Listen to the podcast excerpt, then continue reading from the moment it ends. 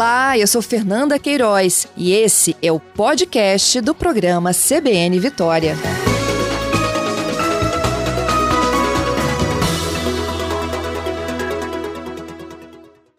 CBN Tempo e Temperatura. Pois é, estamos entrando naquele ritmo do chove chuva, chove sem parar, né? Vou fazer uma prece para Deus Nosso Senhor para essa chuva não molhar o meu amor e tantas outras músicas de chuva que a gente conhece por aí, né? E a gente tá tava feliz com o solzinho forte aqui, o calorzinho no Espírito Santo, eis que ela está de volta. Agora resta saber se ela vai vir forte, se ela vai vir fraca, como é que ela fica. Eu sei que já tem uma zona de convergência aí rondando a gente. O INMET tem pelo menos 15 dias que está renovando alerta. O Incaper também está com alerta. E a gente vai saber agora da Clima Tempo. Como é que é a situação da chuva? O que, que são essas zonas de convergência ameaçando o verão do Capixaba? Quem está comigo é a Karine Gama. Karine, bom dia. Bom dia, bom dia a todos. É bem isso mesmo. O mês de janeiro começou com sol, começou com calor, agora a chuvarada já veio e todos os institutos estão alertando sobre o aumento dessa precipitação no estado que já foi muito atingido. O mês de dezembro e até mesmo finalzinho de novembro castigou o Espírito Santo e agora entramos de novo nesse período de alerta por conta dos temporais. É, essa palavra faz o capixaba arrepiar inteiro. Temporais, Karine, esse é o medo. A gente já está com o solo encharcado, porque o solzinho que, que chega não é suficiente para secar esse solo, né? Para a água chegar de novo lá no lençol freático e aí vem deslizamento, vem enchente de novo. O capixaba já fica com medo. Teremos muito disso ainda até o verão acabar em março? Olha, até o verão acabar teremos períodos de melhora, mas durante essa semana, principalmente nesses primeiros 15 dias do mês de janeiro, a formação dessa zona de convergência do Atlântico Sul, as ACAS, junto com a presença de um ciclone extratropical próximo da costa do sudeste brasileiro, intensifica ainda mais a formação das nuvens muito carregadas. O Espírito Santo já chegou a registrar rajadas de vento acima dos 50 km por hora no aeroporto de Vitória e também já temos registro de chuva em torno de 40, de 30 até 40 milímetros em alguns pontos, como Ibatiba e também a região de Santa Teresa no estado Capixaba. Para a região de, de Vitória, Patrícia, devemos ter agora um aumento da precipitação no decorrer desta sexta-feira e é algo que continua durante o sábado. Tem uma frente fria em alto mar e muitas áreas de instabilidade, a presença das arcas ainda direcionada ao estado, que deixa todo esse tempo fechado, muito encoberto.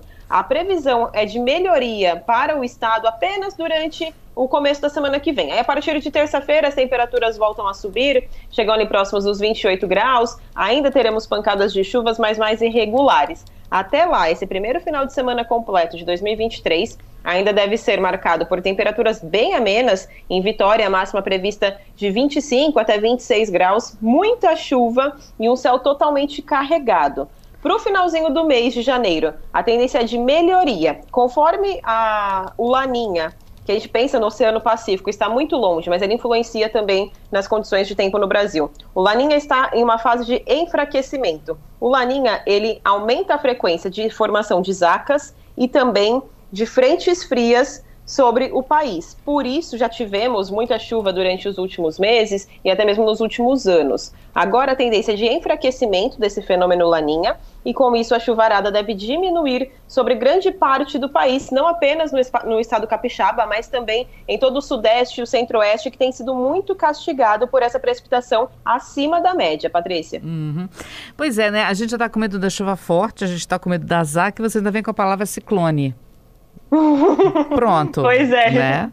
O ciclone que intensifica os ventos, por isso a gente alerta também, porque esse ciclone em alto mar, além de ajudar a aumentar a chuva, também provoca ventania e deixa o mar um pouco mais agitado. Período de férias, muitas pessoas nas praias, atenção à maritimidade e também a esses vendavais que ainda devem acontecer sobre o estado do Capixaba, principalmente hoje e amanhã. Bom, a gente pode entender que, a exemplo do que aconteceu nesses últimos dias e, e, de novo, essa situação da chuva até o início da semana que vem, na terça-feira, a partir de terça-feira, a situação melhora. Isso vai ser cíclico o verão inteiro, Karine, então?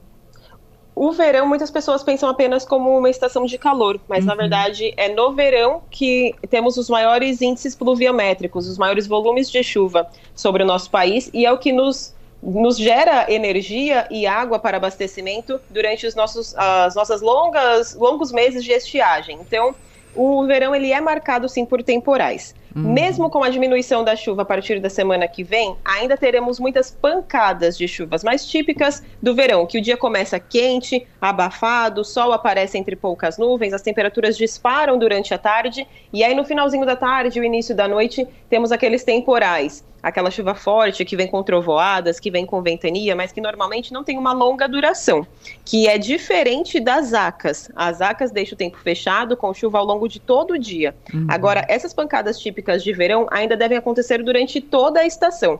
Esse mês de janeiro deve ser o mais chuvoso sobre o Espírito Santo. Em fevereiro, a previsão é de aumento do calor e de diminuição da chuva, mas não deixa de chover. Então, ainda seguimos com todo este alerta de temporais ao longo do mês. Claro que um dia ou outro com mais sol do que chuva, mas de maneira geral, o mês de janeiro será marcado por chuvas acima da média e o mês de fevereiro com temperaturas acima da média sobre o estado do Espírito Santo. Patrícia. E ainda assim teremos as águas de março fechando o verão, como dizia o poeta. e as, as águas de março, de março fechando o verão e a possibilidade da últimas acas lá durante o comecinho do mês de março. Isso é bom também porque antecipa o outono, que é o período de estiagem. Então, essa chuvarada durante o mês de março nos garante abastecimento dos reservatórios e a geração de energia. Essas acas prevista para a primeira quinzena de março deve atingir o sudeste de maneira geral, então São Paulo, Minas, o Rio e também o Espírito Santo, e deixar o tempo um pouquinho mais encoberto com temperaturas mais amenas. Depois, a tendência, o verão ele, ele dura até o dia 20 de março, uhum. mas a partir do dia 15 de março a tendência já é de diminuição da chuvarada e ainda de muito calor, porque ainda recebemos muita, é, muita energia solar e também, a, ainda que entramos no outono, a atmosfera demora um tempinho para entender a nova estação.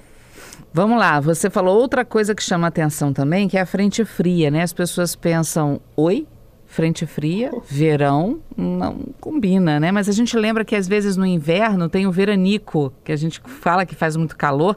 Essa frente fria seria um invernico durante o verão? Bom, na verdade, as frentes frias passam durante todos os meses. Uhum. Todos os meses do ano temos passagem de frentes frias. Normalmente temos invernadas, que são dias consecutivos de tempo mais fechado, dentro de um período de calor. E isso normalmente acontece mais para o centro-oeste brasileiro.